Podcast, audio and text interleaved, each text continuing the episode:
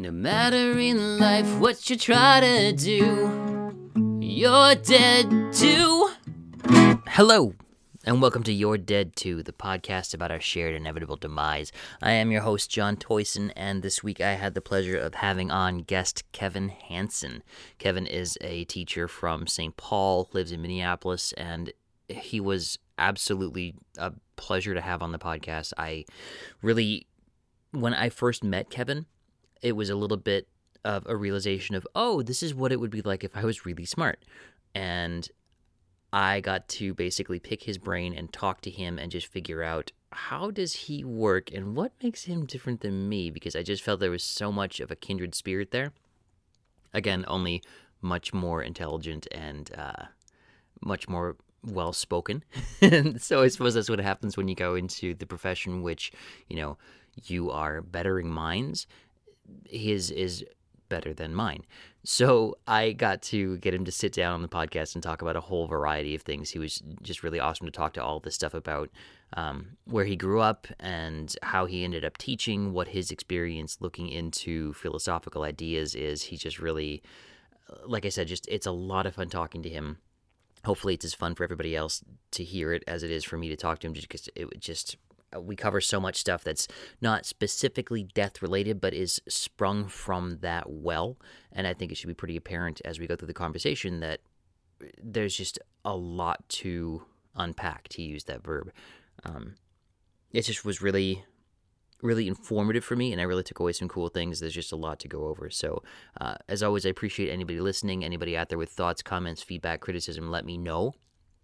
Uh, like, subscribe, uh, you know, click whatever buttons you feel necessary in iTunes, Spotify, Google Play, wherever you find us. Let us know. Um, send an email to yourdead2 at gmail.com or find me on Twitter or Instagram, yourdead2. I'm usually posting horrible memes on Twitter or on Instagram about uh, everybody's shared inevitable demise just because little cartoons make me laugh. You got to find something to get you through the day. But um, I want to make sure that I'm open to any kind of ideas and feedback that I'm getting from people or suggestions for guests. I've got some cool things coming down the pipe here, so I'm really excited for what's coming.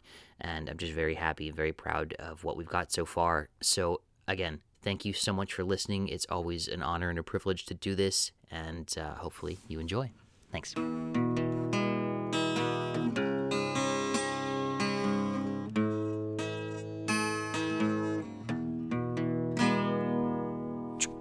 And there's no big preamble, so we're already up and running. Cool. So, I have with me today Kevin Galvin. Hanson. Hanson. Yeah, Kevin Hanson. Oh, so Yeah. Brienne. Oh, okay. Yeah, so Brenna kept kept the Galvin, but I'm Kevin Christopher on Facebook. So a lot of people that don't know me well will send me things in the mail saying Kevin Christopher. Like all of Brenna's relatives think my last name is Christopher. Literally two seconds in, and I've already given incorrect information. Yeah, I've made close. wrong assumptions. That's all right. I'm mansplaining to you.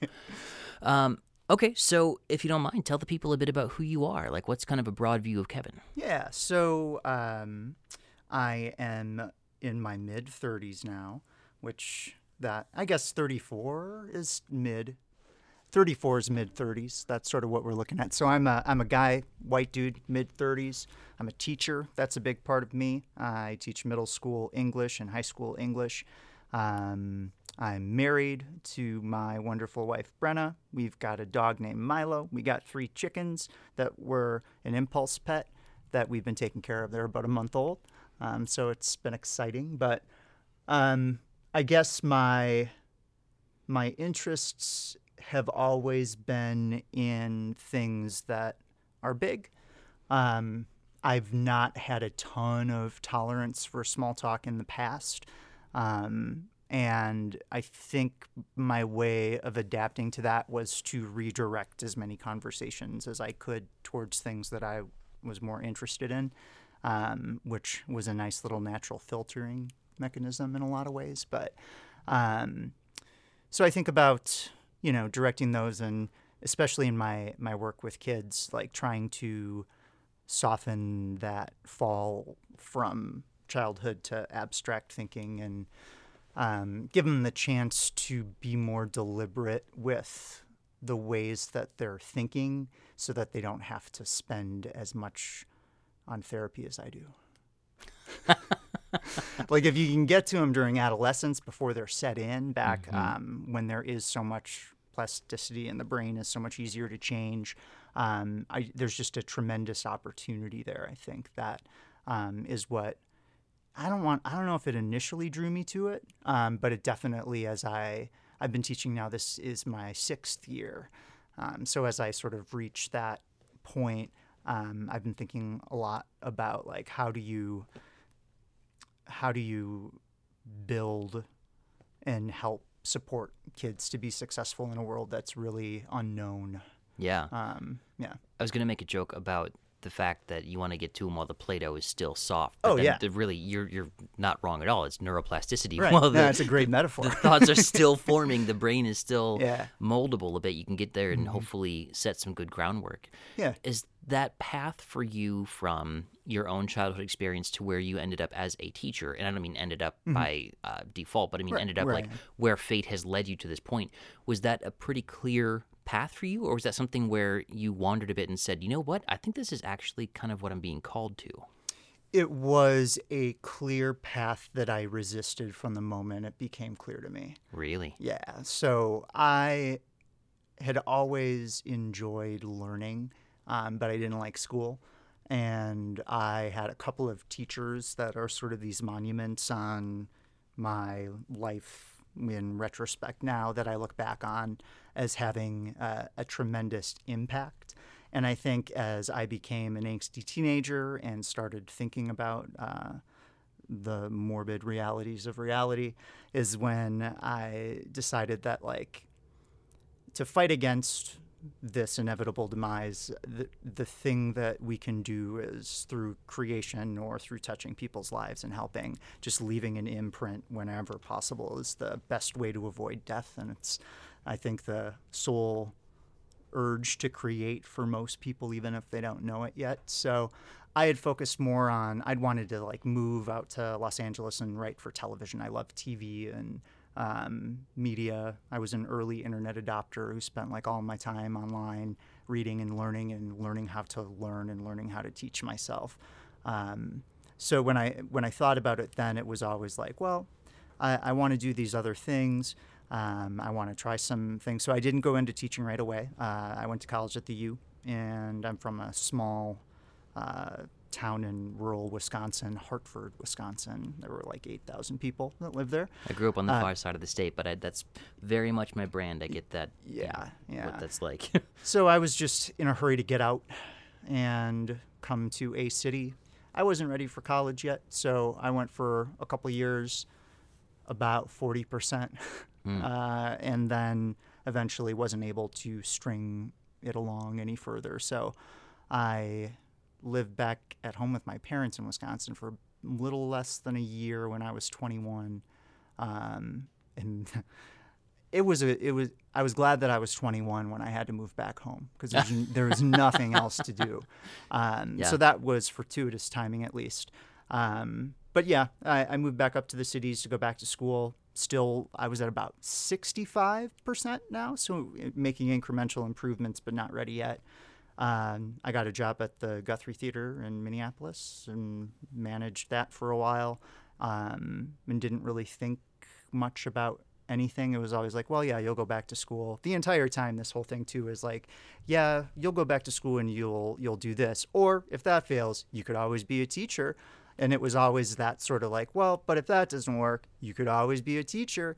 Um, but then I never ended up legitimately trying the things that I thought. Um, and I began to learn about myself too that I just didn't have. Um, it would be really difficult for me to learn how to exist in that highly competitive world. Um, I didn't participate in a lot of team sports and stuff like that, and I never had a real competitive edge. Um, And it, that's not necessarily just because of team sports. There's certainly, and I want to get to Right. where this is headed towards because this is, I can see where you're, I think, going with this. But the idea that somebody who I would definitely consider a creative person, there has to be, especially going out for Hollywood, that there would be this competitive, cutthroat, self aggrandizing, like, I know that I'm better than everybody else in this room. And I don't necessarily think that you've got the the cold knife of the fuck you everybody else. I Yeah. think you have more of a compassion to your fellow human that you would be willing to say there's merit in other people's work here. I think I could be somebody who's yeah, maybe I'm dead wrong. but- No, no, no. I think you're totally right. And uh, the team sports thing was just like for first principle, the first thing that I thought of. No, and I fully get that. Yeah, and Brenna is incredibly competitive, and Yeah. I am. I'm just not. And I knew that teaching in the back of my head too is like, you know, I think that there are a lot of great teachers. I also think that I like the feeling of being kind of a big fish in a small pond. I'm comfortable there. And I knew that I would be good at it and would bring something to it that is relatively rare. Um, I mean, especially now, if you are versed in internet culture, you're in with kids. Like, and that's the language they speak every day, and it's terrifying.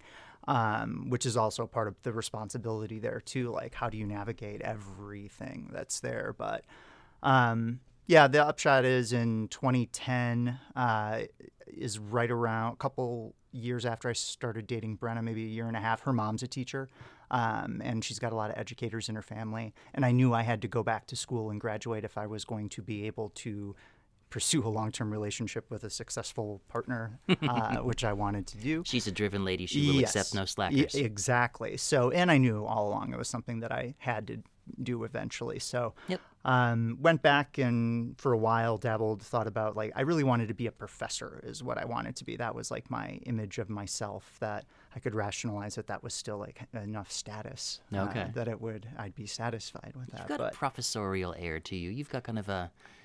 When we went back to your place after dinner the other night, you definitely slipped on, you know, kind of a house sweater that you. yeah, I like to have a variety of house sweaters Mm-hmm. to choose from. You know, something cozy that you can slip on. I get Def- that. Yeah, I had elbow patches on a couple jackets, so it was definitely like I was an affected teenager. You know. Yeah, Um, yeah. So I'm I'm not sure it's chicken or the egg thing. I don't know if it's a professorial nature or me faking it till I make it, but I still got to fake it because I didn't quite make it to that. But I'm happy with what I'm doing, teaching kids. Um, would like to go back maybe and be a teacher teacher someday, um, just because I've always loved theory. That was like the big sort of um, piece that fell into place when I went back to school that final time. Is that I got a grounding in the different paradigms and languages of literary theory, and that was supporting my work and my cultural studies and um, sort of pop culture stuff that I was into. And I, for the first time, could sort of see how all of those different things could all be fit together into one sort of encompassing worldview. Um, and then in Wisconsin with Scott Walker and uh, the the teacher sort of controversy and some of the language I was he- seeing on social media from kids I went to high school with that had fantastic teachers. We were in classes together, and they are complaining about how much health benefits teachers get, and it's always they have something I don't, so take it away from them, and not the question of they have something that I don't, why don't I have that too? Right. Um, so I started to think that, you know, at the very least, I could fight against that narrative that I was seeing of people criticizing teachers and um, saying that they would phone it in. Because, yeah, I had a couple teachers that definitely phoned it in. Yeah. Um, but, you know, it's a job that can beat you down if you don't have the right Right. disposition for it but i think it shows your nuance and formality of thinking that you have those mindsets where i my knee-jerk reaction is yeah those uppity teachers with all the you know like how dare they ask for more i just make glib jokes about it and Yeah. you've got an actual understanding of this is why that this is a broken dichotomy here this is mm-hmm. not really it okay, so yeah. I get. First of all, it was incredibly elucidating when you first explained. No, I break it up into chunks, and I do, you know, five. I'm paraphrasing from what you said here, but like 5 minutes of uh, um, lecturing, and then you know break into small groups and do stuff, or then they do individualized things, and you go back to it, and you you break it up into these chunks, and that was such a dumb like scales falling from my eyes, like. Oh, you are doing like a job, and it's a thing where you can plan and have a lesson plan. Like I just, I got Yeah. anxiety. Just we don't see that part. Yeah, Um, you make it seamless. Yeah, and that's what I like so much about the. I went to the teaching program at the U, and it was the first year they had like done this pretty radical redesign of the program to situate it in a definite like Marxist framework and radical pedagogy and showing like, you know, if we want to teach students of color to be successful, we need to be equipping them with these strategies to work within these codes and to change and dismantle them. If you're a white educator, that's your responsibility and how you can use your privilege in that way. Um, so that was really helpful to have it situated that way because it was all just kind of the literary theory helped me see things in blocks. Like I really like structuralist and formalist critique, so I, I could see like a really big picture uh, about the way it all fit together. So, um, Well, the world is Yeah. chaos. You're able to kind of put little, like, given our own devices, even if you didn't have city planners setting all this crap out, it would still, people tend to, like, yeah, have their little homestead and, like, we make order out of the chaos. So just given nothing but freedom to say, teach these kids literary theory, you're able to break it up into, like, well, here's a section, section, section, section, makes it digestible and comprehensible, Right. and they get the bigger. I want to ask about the TV thing, but we'll come back to that Uh-huh. because for me, what it sounds like for you coming to the understanding of recognizing your natural inclination to teach, it's almost as though Superman was trying to do a bunch of different things. Like, well, I, you know, I've got the investigative journalism thing going. I've got the romantic thing with Lois Lane. I mean, I guess I could fall back to this crime fighting thing if this works, but like, Yeah. it just it's so ingrained of like, yeah, like I don't I don't think I was told at any point that you were a teacher before we first met and that when we had dinner that night. Uh-huh. But then as it became apparent through the conversation, it was like, I bet this dude's a teacher. And then you started talking about it, and then halfway through, them, I go, wait a minute. So what do you teach again? And you're like literature theory, and go, oh, oh, yep, all of that scans, hundred percent. curious what what makes you say that? Mannerisms, your um, your impeccable language, the fact Mm. that you, the fact that you are asking me, what makes you say that? Like that's the language right there. That's the trick. That's the you do. You've got that air of somebody who wants to bring out the best in people, and you do just feel like somebody who can kind of not play a person like an instrument, but you just I like. First of all, just as a person, I like talking to you. Like I just want to do this again and again. But I don't know. You just it's the same reason I can tell you're not a, a welder. You know, like Yeah, it's yeah, from some giveaways. yeah, what I'd recognize in the best of the teachers that I'd had where I'd recognize what they would bring out in others Mm-hmm. and how you approach things. And certainly your vocabulary is nothing short of uh, daunting. I'm an English teacher. This is your expect business, it man. to be, you know, good. So, Okay. Um, Writing for television specifically. Yeah. What got that bug in your ear? Love of TV? Yeah, I love I love TV. I Oh. loved it when I was young. I uh, remember uh, the revelatory feelings when like Cartoon Network came to television, and I Oh could like there was just always something on. Um, And weird shit, too, that nobody else was doing. I, the Adult first, Swim. I, the first time I saw Space Ghost Coast to Coast, which I think started in like '96 or '97. Yeah. But being 11 or 12 years old and um, knowing tangentially about Radiohead and stuff, and seeing Thom Yorke singing a song called "Knifing Around," this is cut, cut, cut, cut, cut, cut. Um, so Space Ghost and all of that. This thing that I knew was very funny. Otherwise, they wouldn't have put it on TV because it's so weird. Um, but also feeling like I didn't understand why it was funny, but knowing that this is something that I didn't understand, but like other people saw fit to put it on TV, made me really want to get it. Yeah. Uh, and put that time. It's like seeing something get best new music on Pitchfork, and you are like, well, I'm go- I'm gonna I'm gonna like this. Yeah, like this has got all of the hallmarks of everything I love. Right. I have to find out more about. It was that was specifically something seeing what was the just cult TV Mm-hmm. just right there out in the open, and that was at a time when there were still, I mean, nothing existed like it is today. No streaming, no, nothing. There was just. If it was on TV, millions and millions of people were seeing it. So for Cartoon Network to do that, it was just insanity. Yeah. Yeah. And the commercials I love too because it Yeah. was just like so low rent in the early years. And like m- almost every other commercial was two minutes long, which is how you know you're not in like prime demographic territory. Yeah, Uh, when they're not splitting it up into all 30 second spots and you can get that two minute one. yeah. Um, so yeah, I mean, I remember um, another teacher that I had. I took a mass media class in high school, which I was really very formative, um, where we learned about like corporate ownership and the fact that there were just a handful of companies and what the implications of that would be. I remember him bringing in two di- like a time in a Newsweek cover of O.J. Simpson and how much darker they had made his skin in one version than the other, Yep. um, which really opened me up early to understanding and getting comfortable with the stickiness of truth and things. It was never something I was very attached to to begin with, um, so it was easy to shed eventually. Um, but I wrote a paper for that class that was all about like my family and how my little sister and my mom and my dad and my brother and myself all measured our time in television shows. And I forget exactly like what the details were of it, but it was the first time that somebody told me that I was a good writer, which felt really good. And he read it to the class, which was embarrassing. I told him that he sh- couldn't use my name for it. And then after class, when he read it and I saw how my classmates reacted to it, I said, Well, tomorrow maybe you could just mention that.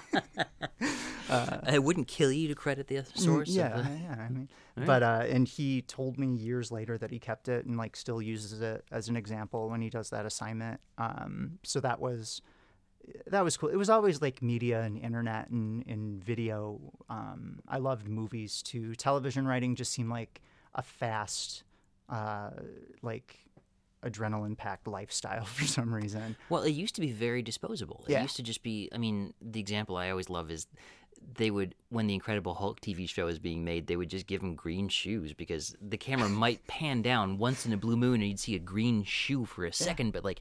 Who cares? It goes out on the airwaves and it's gone, baby. Yeah. Like it was a very like you have to produce it fast, quickly, and there's a work ethic to it, and it's churn and burn for that kind of stuff. Yeah. But you just did that something. It was that you just didn't have the uh, pieces of the path for fate fall the right way, where you just didn't end up going that route, or It it was a bunch of things. I did a lot of acting in high school. I was uh, really interested in that, and for a while, I fancied myself as like, well, maybe I'll study acting.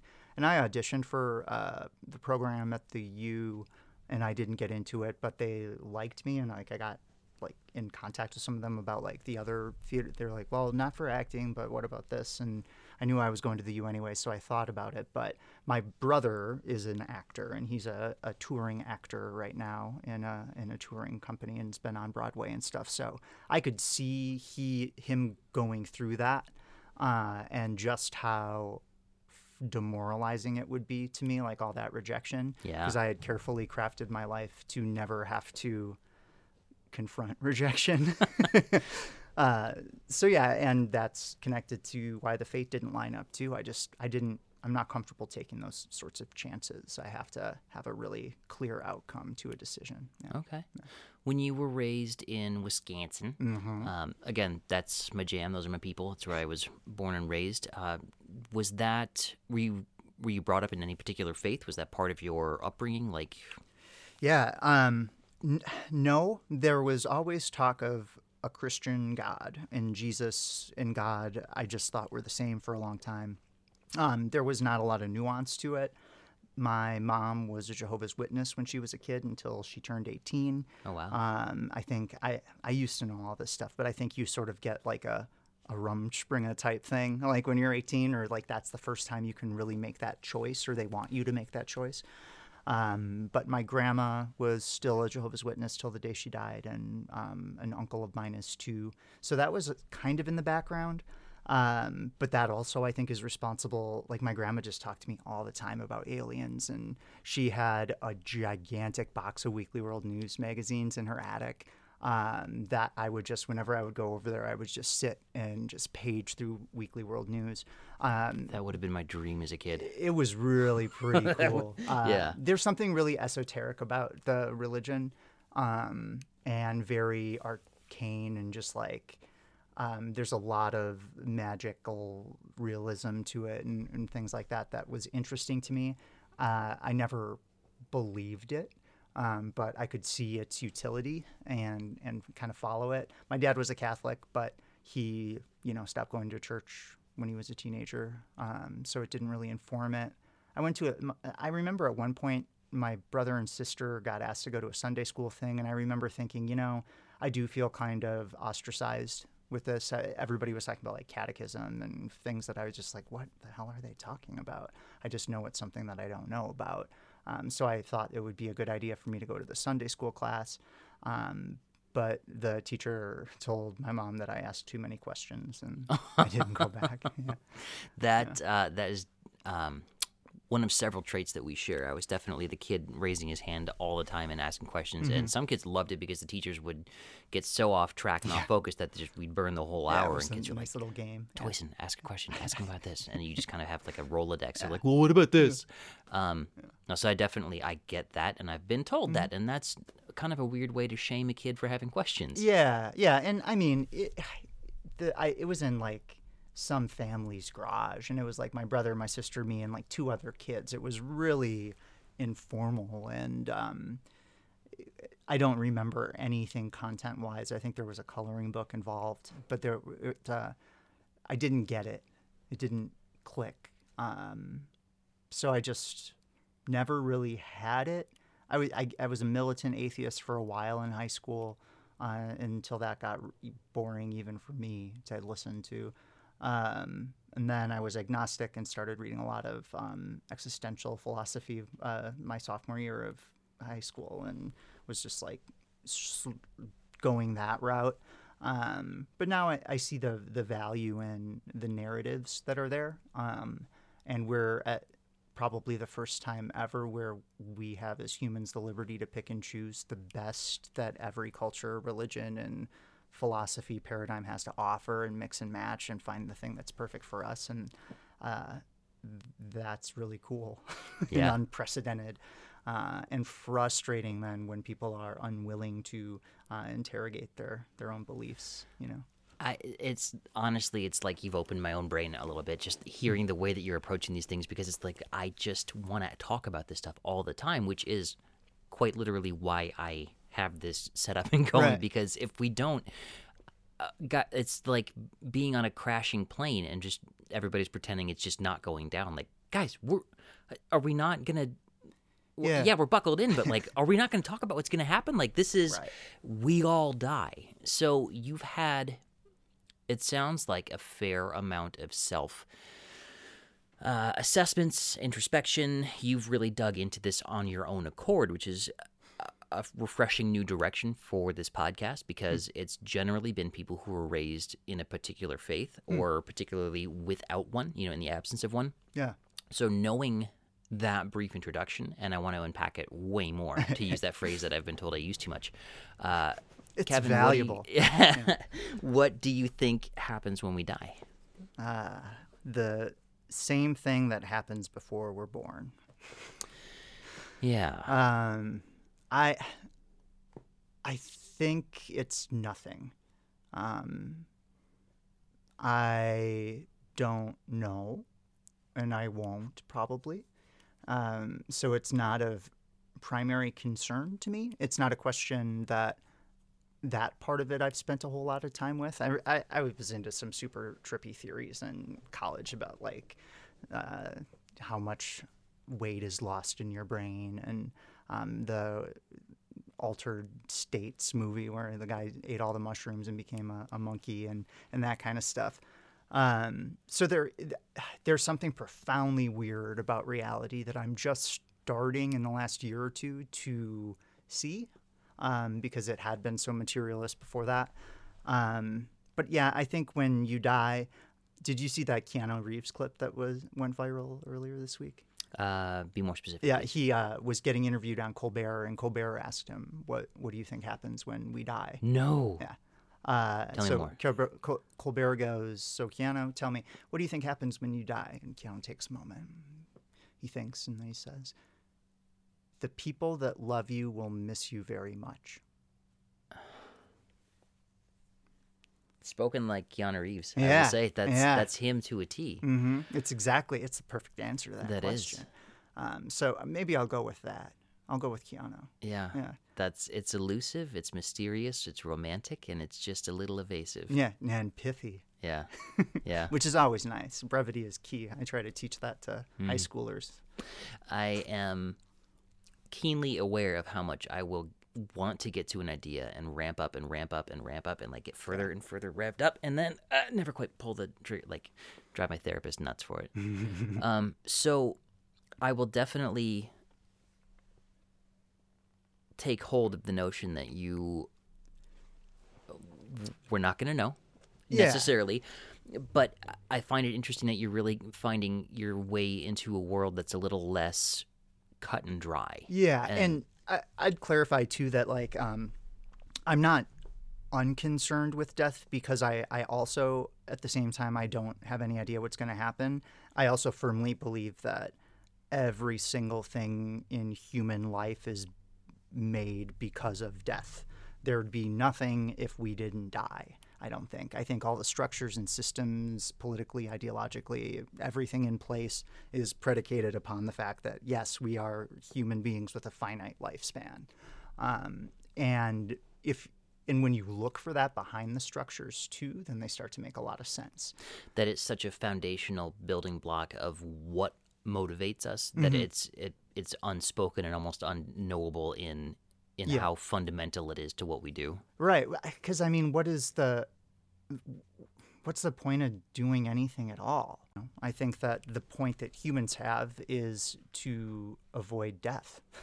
and not simply as a uh, an antagonistic reaction to the inevitable end. That Right.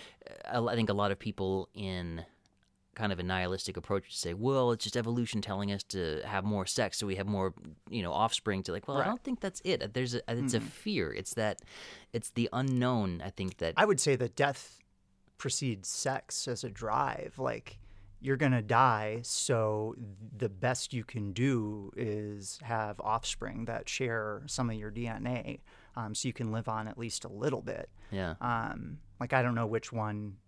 It, I don't. They're inseparable because we wouldn't have sex if we didn't have death. Um, yeah. like asking a fish what it's like to not be wet. It's just Uh-huh, I- I- yeah. I- that's What all the I know. water? Yeah. Yeah. this is all that I can do. Right. So It's that survival bias that we are sort of like baked into. it doesn't it doesn't not concern you. So it's No. something that you're you're curious about. There's this Oh, black yeah. box that we have that we're you're aware of it. You'll never Mm-hmm. be able to in theory you'll never be able to open the box, but at some point we all enter the box. Yeah. Not referring to a coffin, but like just the unknowing black box. And you're somebody who's willing to say it's whatever's in there must be important to like whatever happens there there's something there Mm-hmm. It, even if it's just a, a, an abstract sort of symbol of drive and motivation or a reason to get yourself out of bed, sure you know. Um, but I mean, I've also, uh, I haven't in a couple of years now, they're under control, but had panic attacks. Like my first one was in sixth grade. I remember it very distinctly and um, periodically throughout the rest of my life. And those are all about death. Um, one of the things that stopped him for a while is that a friend told me that her therapist told her that nobody's ever died from a panic attack. And that worked for me for a while until I was like, but wait a minute. Lots of people have died from heart attacks. yeah I was, I was just Yeah. getting to that notion of like well i suppose if uh, she had a Wait a minute. Yeah, but the semantics of it like helped me for a little bit at least. So Yeah. that was good. it's like nobody dies from skydiving they die from their chute not yeah, opening. exactly. yeah. okay So, but those tricks of phrase can they can get you a little ways, yeah which is nice. what if you don't mind my Mm-hmm. asking what started those panic attacks as sixth grade i'm guessing that's kind of when your uh, your real self-conscious not uh, self-awareness but like your self-consciousness of like puberty and Right. teenageness and like culture Yeah. was that just coming online that you were like what there's a distinct sort of developmental shift that occurs around that time where you move from the idea of everything concrete reasoning everything is black or white and then you get to explore that or a little bit more once you get into abstract thinking and sort of unpack the stuff un- there it is one. Uh, unpack the stuff that is in there and sort of uh, get a acquaintance, uh, make acquaintance with the gray area. I think, uh, and I see in my own sixth grade students that I teach, very a lot, a lot of developmental differences and rigidity of thinking and ability to sort of hold to simultaneously oppositional viewpoints, sort of in their head and and make sense of that in a dialectic sense, you know. Um, On a related but tangential note, um, do you see? I always think of how intense it was for my peers to first get an idea of what a hypocrite was. Yeah. And like the branding of like, yeah, but that person's a hypocrite. Like, yeah, man, you're in sixth grade. You'll find out that we're Right. all hypocrites. Is yeah, that a thing I that hear, you still yeah, see? a ton. Uh, and a lot Oh, of this, God. the thing that I've been hearing a lot, which has given me a lot to think about for next year and sort of how I, I like to, the last couple of years I've kind of reinvented some things, but I'm ready now. I feel like I'm at the stage where I need to like question all of my pedagogical assumptions and sort of redesign from the bottom up. Um, but I hear a lot of people saying that other people aren't a good person. I hear that a lot, um, and I think that it's a it's a similar impulse that drives the hypocrite thing, um, because it assumes that there is a set of values that is universally good, or um, and I know that they don't see the fact that there are universal because they can't yet. You know, Yeah. their brains can't have empathy. Their prefrontal cortex is just like little buds. Yeah. they're just hanging there, but Just being surged with hormones Yeah. and developmental. yeah. Yeah. So I, they do. It's they're such a firm uh, commitment to justice Yeah. when you're that age too. I remember like bringing. A, I started misbehaving in fourth grade. Um, that was when I first started to like resist and question authority in a um, more assertive manner. Um, and I remember all the gym teachers at our school were women, and I didn't like gym, and I thought that maybe I'd be able to get out of it because if I told people that I wasn't comfortable with women being in the men's locker room.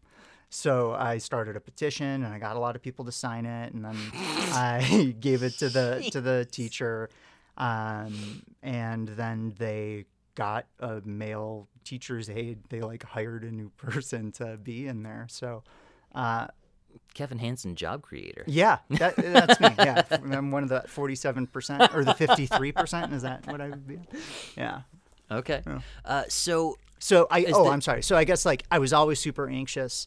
Um, mm, I learned those thinking patterns from my family, who I love and adore, um, but tends to run a little on the analytical side. Sure. Um, but it's also a superpower.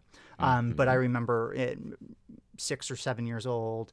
Uh, for months and months, I thought I, I learned what a tumor was and was convinced that I had a tumor on my elbow because I was feeling this bump that was there, and uh, I would always feel it and get myself worked up. Uh, so one time I like it was like three in the morning and I couldn't sleep and I just knew that this was going to be the day that um, I have to come clean about the fact that I had a tumor. I had to come out. Uh, so I was like looking at myself in the mirror and rubbing it and crying. And my mom eventually comes into the bathroom. She's like, "Kevin, what are you? What what's wrong?" And I said, "I." I didn't want to. I didn't want it to be true, you know. But I, I I've got a tumor, I, and it's on my elbow. And then I showed her, and she said, "Kevin, that's your elbow." like okay. So that happened, like different things like that. Uh, sixth grade, mar- uh, there, it was, and it was, and that then it was fine. I mean, I was always a hypochondriac kid about that kind of stuff, though, too. Very, very anxious about um, medicine and whether something was like safe to eat, and I, I just was really WebMD must have been the worst thing to happen to you for a while. It really, really was, and that was there was about a decade in between school when I didn't have insurance, Oh, so it was just like, all right, let's see what WebMD says, and then get myself psyched out on that, but not even have like an outlet to be able to go to a doctor and have them tell you that I was just imagining it. But um, yeah, that first panic attack in sixth grade was because there was a I, I had a shop teacher, Shop Schultz, um, was my homeroom teacher in sixth grade, and he must have been I don't know, anywhere from 60 to 105. He's just such an old ass man. Uh, and he was a Shriner. Oh my God. Uh, so he would like wear the fez like once or twice a year and had like pictures of him. But even better than the fact that he was a Shriner, he was a Tasmanian devil mascot, like in a character impersonator at these Shriner circuses. He would dress up as Taz, and his uh, license plate, I think, was like Shop Taz. So, kind of think that he may have been like a, a proto furry, Yeah. which is weird for me. I just kind of put that together now, so I'm gonna have to unpack that at different time. Yeah, but, yeah. Uh, yeah, he. Because think of a Yeah. grown man in conservative Wisconsin Right. in the, you know, late 80s, early 90s Mm-hmm. saying, I really, I got to bring something to this organization. I do love dressing up as the Tasmanian devil. I've like, already got the costume. Yeah, like he's. Every, nobody else wants to do. I, I, I, I guess, guess I yeah. can wear the. I mean, uh, I get a vanity plate. Like, Right. Holy shit! The Yeah. number of deliberate choices to get to that point. Are There are so many branches, and I have no idea what the first one would have been. Maybe that's a guy have who just really knew who he was and just really had a sense of self. Yeah, I, I hope. I, I try to assume positive intent, so I'm going to go with that. I like that. Yeah. Uh, but he, yeah, so since it was a shop, they had desk drawers. But I'm like, oh great, I've got this teacher for homeroom, which is like the one class you have every day, and it's always, I don't know. Did you have homeroom at your school Um, or like advisory or something? yeah, kind of. That there'd Yeah. be like one kind of hub around it, but there was a whole lot of other. Yeah. Yeah, and we've got that at our school too, and it's always like we've got a structure for it that like we talk about, but it's just it becomes like this catch-all thing for everything. So I I knew as a sixth grader, I'm like, well, I'm going from having one teacher all day long to having seven teachers, and this homeroom teacher is sort of supposed to be like my home base, like my fifth grade teacher was. Um, so when I found him to be so not repellent is the wrong word, but like I just had no and I, I had no misconception that I would ever have any sort of relationship with this person. As He may as well have been a life. giraffe. Like Yeah, you just yeah. there was nothing you could Nothing, relate to. nothing was Yeah. there. Uh, shop was something I had zero interest in for a variety of reasons. Uh, foremost, the fact that like when I really wanted a chemistry set when I was like eight years old, I got like a tool set instead. And I think it was some sort of enforcement of heteronormativity on me. I was a weird little kid. Which is weird Yeah. because uh, at that time, it's not like scientists would have been seeing right. that's what the women yeah, do. This is a like, feminine thing. Science, you know, that's what they always say about it. It's no, it's the exact opposite. That Yeah. women are having to prove every day that it's like a a field that's tough. Yeah. oppositional. that's just that's got to be like a midwestern norm of like, well, there was a sale a sale on like Binford tools. or- Yeah, I don't know, but it, it always just left a sore tool taste in my mouth until I started like being like, oh no, it's kind of I like to do things like this. But um, so yes, there was locks in all the drawers, so I saw a lock and there was a paper clip. And I always bend paper clips. I still do. Uh, I shouldn't, but I just break them and waste them. Nervous habit, man. it's just you want to get that energy you just out. gotta do something. You gotta fidget. Uh-huh. I should have gotten a spinner. Them. I did Oh, have yeah. the cube, but the spinners, oh, ugh, okay. that was tough. Um, but yeah, so I jammed the paperclip in there, trying to pick the lock to show off to this kid. Uh, we'll call him Marshall because that was his name, and I didn't like him. Uh, so I'm like, hey, check this out, and I was trying to like pick the lock and show him, and then the paperclip got stuck, and I couldn't get it out, and my hands started to get super sweaty because I was freaking out. So that made it even worse. and then eventually, I uh, Marshall's like, oh, you're gonna get in trouble, and I said, no, nah, only if you tell. And then he said, well, I'm gonna because I don't want to get blamed on it. So then I asked for a pass, and I left class, and that's when like the first recognizable panic attack started of like feeling like I floated to the bathroom, like I floated into the bathroom and then went into a stall and then cried in there until somebody, I don't even remember how it ended, but somebody eventually was like, Hey, is everybody okay in here? And then that sort of like shook me out of it enough. Um, and then I went and I told him what happened. Um, and I got a detention from him, but the detention was scheduled for the day that I was starting my first job as a paper boy. So I told him I wasn't able to do it because I, I'm starting this job. And he said, A job is a good thing for a young man to have. You can do your detention tomorrow. That bit of a Ron Swanson Yeah. kindred moment of Yeah, I, I guess. Yeah. Okay. If Ron Swanson was hiding a Tasmanian devil thing inside of the saxophone. Duke. Sil- yeah, I'd say Duke Silver. All right. Um, so this is all pointing to the fact that you're somebody who's very your self awareness is a gift And a curse. and a curse. Yeah, yeah, definitely yeah. that it's you you can never really shut that light off. Um, is that something you have to struggle with? I mean, not that you have to, but is that something that you've found you have to deal with as a burden and a blessing? Yeah. Um, and depending upon the life stage, it varies dramatically between which one it is. But it's I've been deliberately working now on how to be more um, present of mind, but like not the kind of present that I am usually because I'm really, really constantly aware and like um, consciously evaluating stimuli and things that are coming into me from conversations with people and recalibrating and sort of like constantly. Sometimes I would pretend that I had like a Terminator visor sometimes or whatever and could like read get these readouts of human communication because for somewhere along the line I picked up a really like building block structural way of blocking and grouping things together. Um, so yeah, I mean it's tough to be in the moment, and this mostly comes causes me the most problems when it comes to you know interactions with other people. Because uh, you got to get out of that headspace sometimes and you have to be with that other person.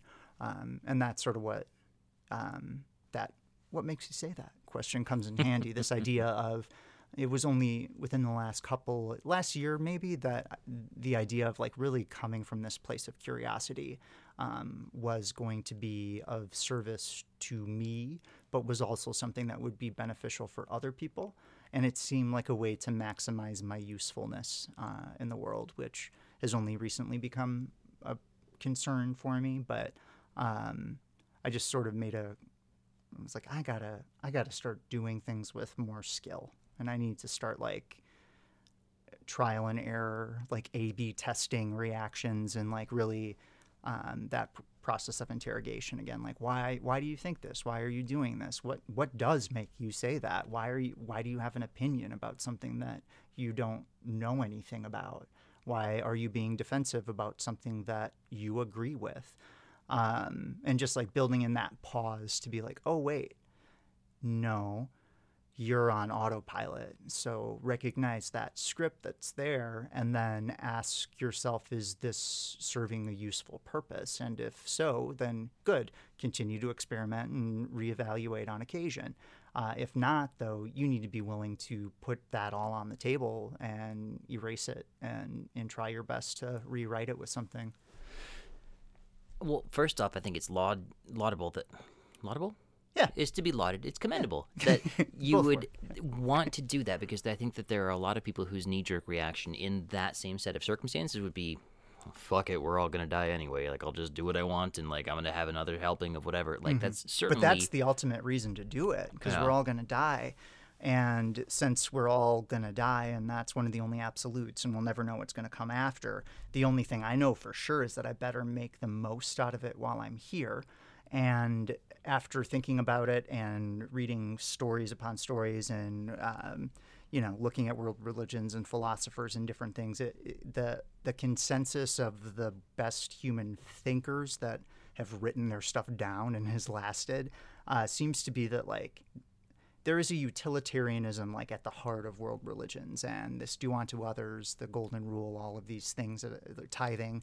There's a social responsibility that's sort of inherent in us as a species so it seems to me that the best way to maximize it's kind of like I always like to play video games the way I thought I was supposed to be playing them. like it yeah, would, to like that. maximize it and sort of like and I always liked really super hard games too that I would have to learn like the process and figure out the best way to play it. And I always knew that there was always sort of like a better way to do something within mm-hmm. it. Um, there may not be a best way, but I think there's always a better way. So, like looking for ways to be constantly improving how you can support other people's human project seems like the ultimate point of it all. Yeah, I'm fascinated with the concept of boundary breaking, where you specifically go to where you're not supposed to be able to, but I also am very much wanting to canonically mm-hmm. do okay well what do i do to go through mass effect to make sure i'm doing it in the proper order and getting the right things not necessarily to have a paragon run of it but right. just to make sure that i'm not i don't want to miss anything that i can't mm-hmm. go back to and then get you know yeah like, it's a narrative uh, motivation yeah. i think because like i could give two shits about uh, like the accomplishment the achievements and stuff like that people that I remember, yeah, people bragging about their gamer score. I'm like, oh, don't do God. that. Yeah. For so many reasons. That's guys. not the point. Yeah. I'm fascinated with deleted scenes on DVDs yeah, yeah, when yeah. that was a thing. And I love the idea of uh, director's cuts of movies or like fan edits where they take all of the Zion crap out of the Matrix Yeah. sequels and it's just the Matrix dezionized. Like, Right. all right, that narratively is a distinct thing. That's not the canonical thing from them, Mm-hmm. but I'm still interested in what that is. You know, like It's an adaptation of a story, and everything is an adaptation of a story. Every story is. We, we can't help it. Yeah. We're, we can't help but only get ideas that are inspired by the ideas that other people had before us. Um, yeah. So I mean, it's just um, the what I was thinking with that. There was something with the Matrix that that brought up, but Zion levels of telling a story, canon, um, Yeah. gamer scores, missing out yeah on things. so maybe it, it- the boundaries too Oh, there you go, because yep. i think that the boundary breaking is interesting because i think that that's one of that's a useful tool in um, it's a useful thought experiment for what it would be like if we were to come up with a story that wasn't based on the ideas that somebody else had Mhm. um, it would just be bizarre and irreconcilable like with our model of things it when like when you fall through the floor in a video game and you're in like this upside down cloud world of game glitch What do you think of? It's something I've kind of been pulling at the thread a little bit, but haven't really gotten around to asking you specifically. Yeah. Do you think that we are in any way an eternal being experiencing a temporary or subjective experience? Do you think that there's some kind of soul there, or do you think, from what you've uncovered so far, do you think that there's something beyond the human experience? yeah that's what i'm toying through now um i And you'll have it figured out in about two months. Yeah, yeah. back. I'll get back to you. You know, I'll send you a text or something. I'll figure out a pithy bumper sticker way to say it. Um, so, you, I've been situating a lot of stuff in like the philosophical canon lately, uh, and I, I think that that that sort of soul, like that um, platonic essentialism of truth and being and like one distilled center at things.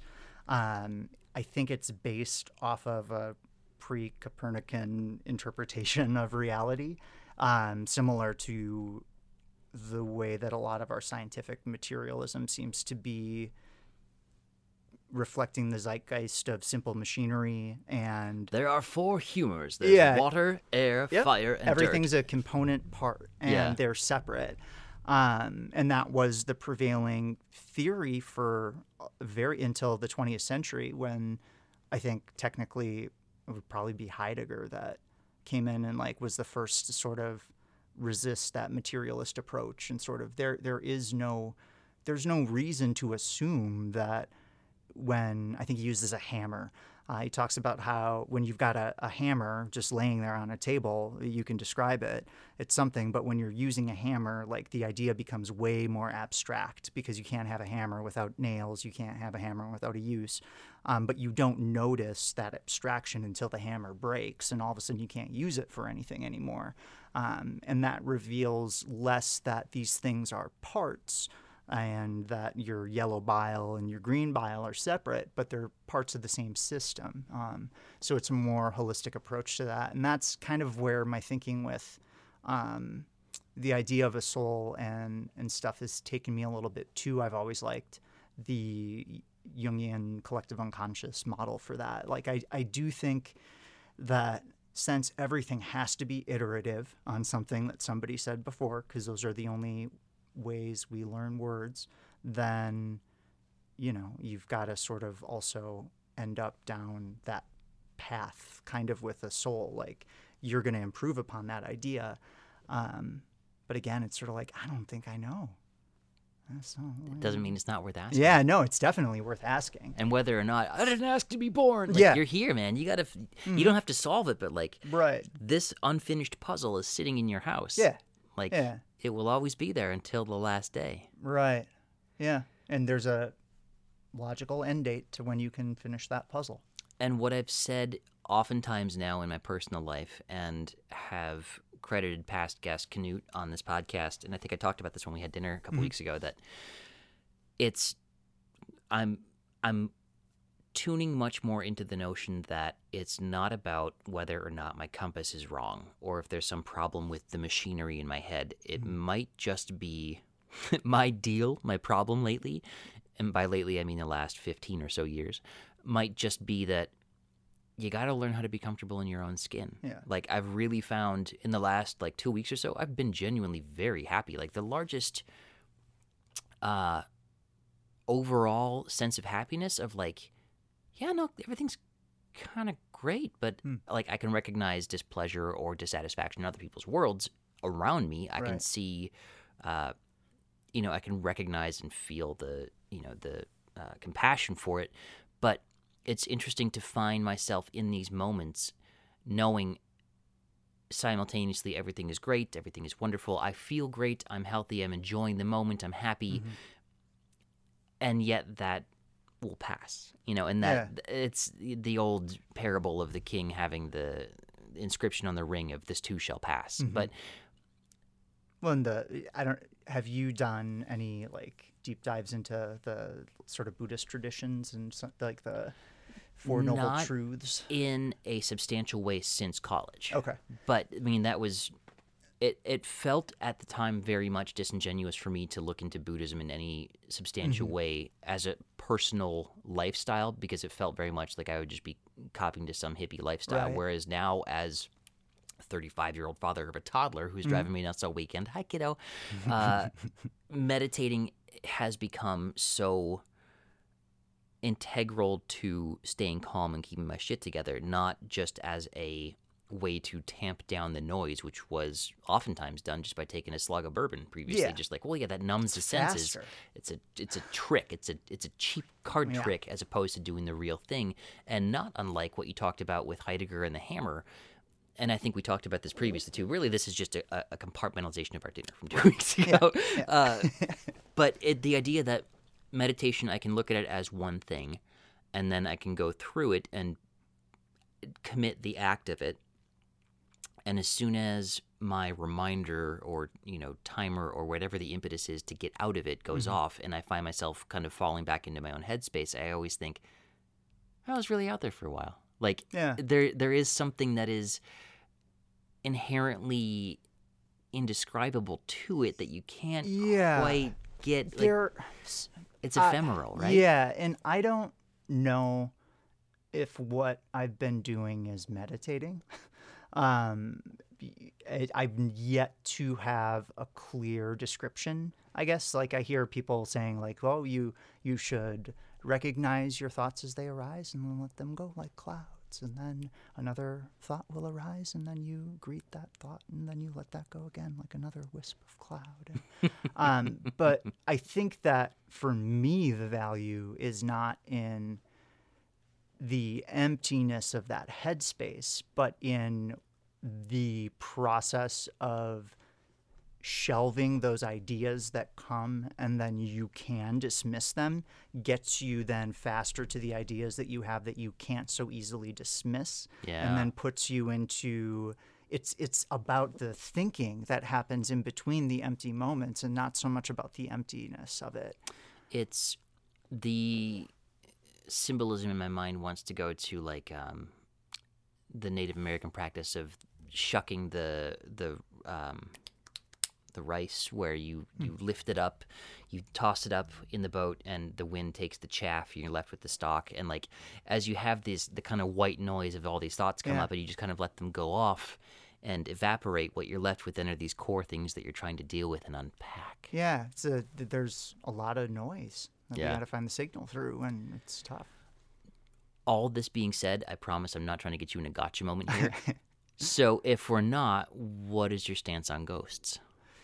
So I believe there's another whole side to like my belief system though too. That's, Uh, it's so fun for me to ask this. That's why yeah, I want to get that into is that. like deeply I'm the same way. e- deeply bizarre and there there's something um I had a like I said I wasn't religious so I didn't really have a spiritual it's not even like the millennial I'm spiritual but I wouldn't say I'm religious. Um I was neither. Uh, and I'm just now sort of starting to recognize that there were spiritual moments that are forming a narrative that but I mean I had my spiritual experiences in the Church of the American Dorm Room, so it uh, was in a slightly different context. But um, there are certain revelations within a spiritual experience that makes it really tough to ignore the weirdness of it all. Um, so, ghosts, like any sort of unexplained phenomenon, UFO, rods, alien, grays, everything. Uh, I don't know. I think they're all the same thing, and I don't know what it is. Um, if it's a psychic phenomenon that like pops into our heads and that's what it's driven by, or if they're expressions of the collective unconscious, if there are energy fields and things like that. Um, yeah, like my my dad's seen a ghost several times, and other it's the same one that other people have seen at a theater in our hometown. There's I believe there's a little girl with a doll, and there's an older man with overalls. And the theater in my hometown was built in an old canning factory. Um, they had tons of accidents, of course, during the Industrial Revolution, like Upton Sinclair style. Seriously. Uh, yeah. Uh, so there was like, you know, this canning works and they turned it in, they ripped it, they gutted the thing and turned it into like a local civic center auditorium thing. Uh, and numerous people have seen these, uh, these ghosts. I also think that there's something to the fact that so often ghosts are reported in theaters. And as a former theater kid, eh, you know, we, we like to make things interesting. so I mean, I think that there's certain different propensities that we have too for seeing it. these kids have a flair for the dramatic? Yeah, yeah, almost, Mm-hmm. almost. I I will definitely. I see more shit when I'm tired. I'll say that. oh yeah, You know, different than I've had visual distortions from stress headaches before. Mm-hmm. Those are one thing, and just being tired and seeing shit out of the corner of your eyes is a whole nother thing too. Like that is a Yeah. thing that's I can genuinely like. If I stay up a little extra, I'll start to see a little more out of the corner of my vision. But that Mm-hmm. doesn't mean, man, I really I do wish that there was some unifying thing because it felt so neat and compact and so just like oh that would be perfect and that's the way it is if it was just oh it's a, it anytime you see a werewolf or a vampire or something it's because the weather program didn't go right or the Right. software didn't go right for this like the idea that it was that's why be, that glitch in the matrix is is such like a um, tantalizing prospect. you yeah know, yeah like and a- mandela effects too Yeah. that's Oh, it's Bernstein Bears. Yeah, Uh-huh. yeah. Um, I actually had, I was very emphatically on the side of the Jaws one. Do you know what I'm talking about? I hadn't heard that one. So in the movie, I think it's Moonraker, uh, one of the old James Bond movies. Jaws is the guy, you know, eight feet tall with a Oh, big metal that's- mouth, Got it. and the gag was he meets this woman, and they smile at each other, and the big bad guy goes off and runs off with her, and they get married, and that's kind of like his oddball denouement from the movie. Like he exits out, and that was his thing. It's like, oh, he gets a foil who's like this weird little Swiss blonde girl, and in my memory, the joke was that she smiled at him and had braces. And it was like, oh, he's got this big metal mouth. She's got this little mouth of metal Ah, and they go off together and then you know 25 years down the line you go back and look at the movie and no there's no braces but i could i would have sworn on my life right. that she had braces no braces that's the whole point of the gag was that Yeah. he meets this lovely little woman who's got a mouthful of metal like him that's the point of the joke Right. it's not there Yeah. i imagined it Are there other people with Yes. that particular one?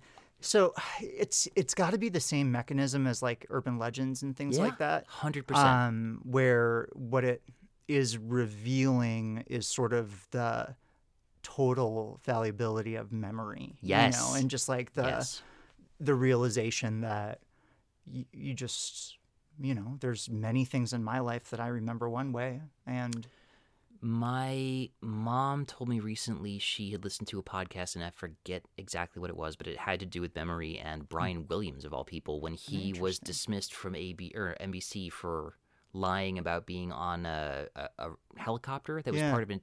He, the way the thrust of the podcast was basically that he he genuinely believed that Right. he was there like Yeah. as he started to tell a story of this incident over his life his proximity to it put him closer and closer Right. into it until he created this kind of Ouroboros of memory where Yeah. he's feeding into it. Well, because we're like, and there's been, I don't know the neuroscience. I'm an English teacher, but there's been. Uh, I remember I do a neuroscience unit with my sixth graders actually, so I had to like become more fluent in that.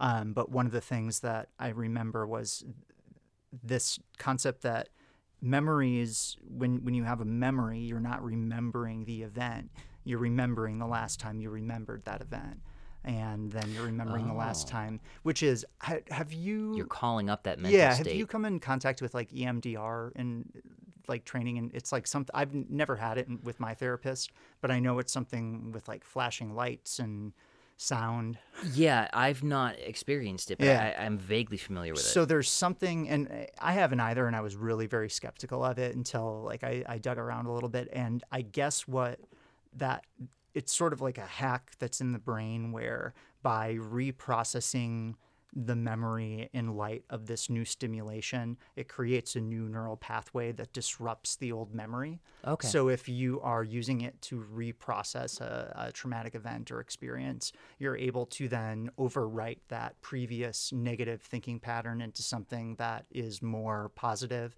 and then over a series of iterations and sessions, like eventually you solidify this new connection. Um, and it's sort of that's what made it made sense to me thinking that like memory is it just gets it's a copy of a copy it's a multiplicity Yeah. it's Oh, the when you stupid said- michael keaton I think you said EM. I, I know exactly what you're talking about. Do you mean MDMA? No, E EMDR. Uh, Like uh, MDMA is probably another great therapy with a lot of lights and sounds. Well, that's but uh, th- it's like a light therapy that um, you, if you ever look around at my therapist's office, like um, some of the other rooms, if you walk past them, you'll see something that almost looks like if you're at a play or something where they've got the open captioning going, where somebody's like typing along on a little screen. Yeah. It almost looks like that. Um, but there's different lights, and then there's like different ways you can do it with. Tra- it's something to do with your eye movement Really? and your eyes tracking different directions um, is using a similar area in the brain as the area that like calls back memories. So you're like occupying that at the same time with your eyes, so it allows you to like record over it when your brain isn't looking. Oh, like is- it's a weird little trick to like yeah. And it's fairly recent um and i from i didn't read the white papers but it I'm seems to be in peer-reviewed journals yeah, that is so seductive. I want to find out Yeah. everything about that now. Yeah. Uh, and that's not well. And I was saying MDMA. That's I think a similar notion behind that of uh, PTSD and soldiers Mm-hmm. coming home. That they're using that technique then to okay, let's just flood the system with happy chemicals to basically allow you to have any just smallest amount of introspection for this to be able to process this to basically same with probably like electrostim too yeah. yeah And there's actually, I from what I understand, a lot of benefit to Yeah. electroconvulsive therapy that you know got a bad they've rap. improved it quite a bit and yeah. it's not exactly bite down on this bar and that's it. Um, Kevin, you have been absolutely awesome Yeah. to share all this stuff. We haven't talked a whole lot about death. So if you'd like, we could certainly set up another one in the future. But I have to say, for what we've talked about here, this is my jam. This is exactly Cool. why I love talking about this I stuff. I think death is at the heart of it all. Like Yeah. that's that's the connection though too. Like because there none of it would be there. I still think you know if we didn't die. Well, anything that you want to put out there to the world in kind of a not summation, Mm-hmm. but closing moments of like, I always say if you just want to like recommend a restaurant or anything that Yeah. you're doing or just like anything that you're particularly into lately, of like everybody check out this meditation guide or like anything that you want to put out there to the world. Yeah. Well, first I want to thank you for the podcast. I look forward to listening to the rest of them uh, and making my way through that. And I'll just uh, end with a quote that, or a paraphrase from Vonnegut that I've been using in some of my classes when we've talked about like these models of living and using stories for that, which has been a big preoccupation of mine. So it goes. Um, so it goes. But also, uh, I don't know if you've read, I forget which book it's from, but there's something where he's like narrating an experience of like watching a bunch of babies. So he's, he's talking and he says something like, uh, Babies, welcome to the world. Uh, it's confusing, it's loud, it's fast, it's slow, it's boring, it's fun. Um, but babies, I mean, there, there's only one thing after all of my years on this earth that I'm sure of that I can teach you. And God damn it, babies, you got to be kind. We'll leave it there. Thanks, Kevin. Thank you.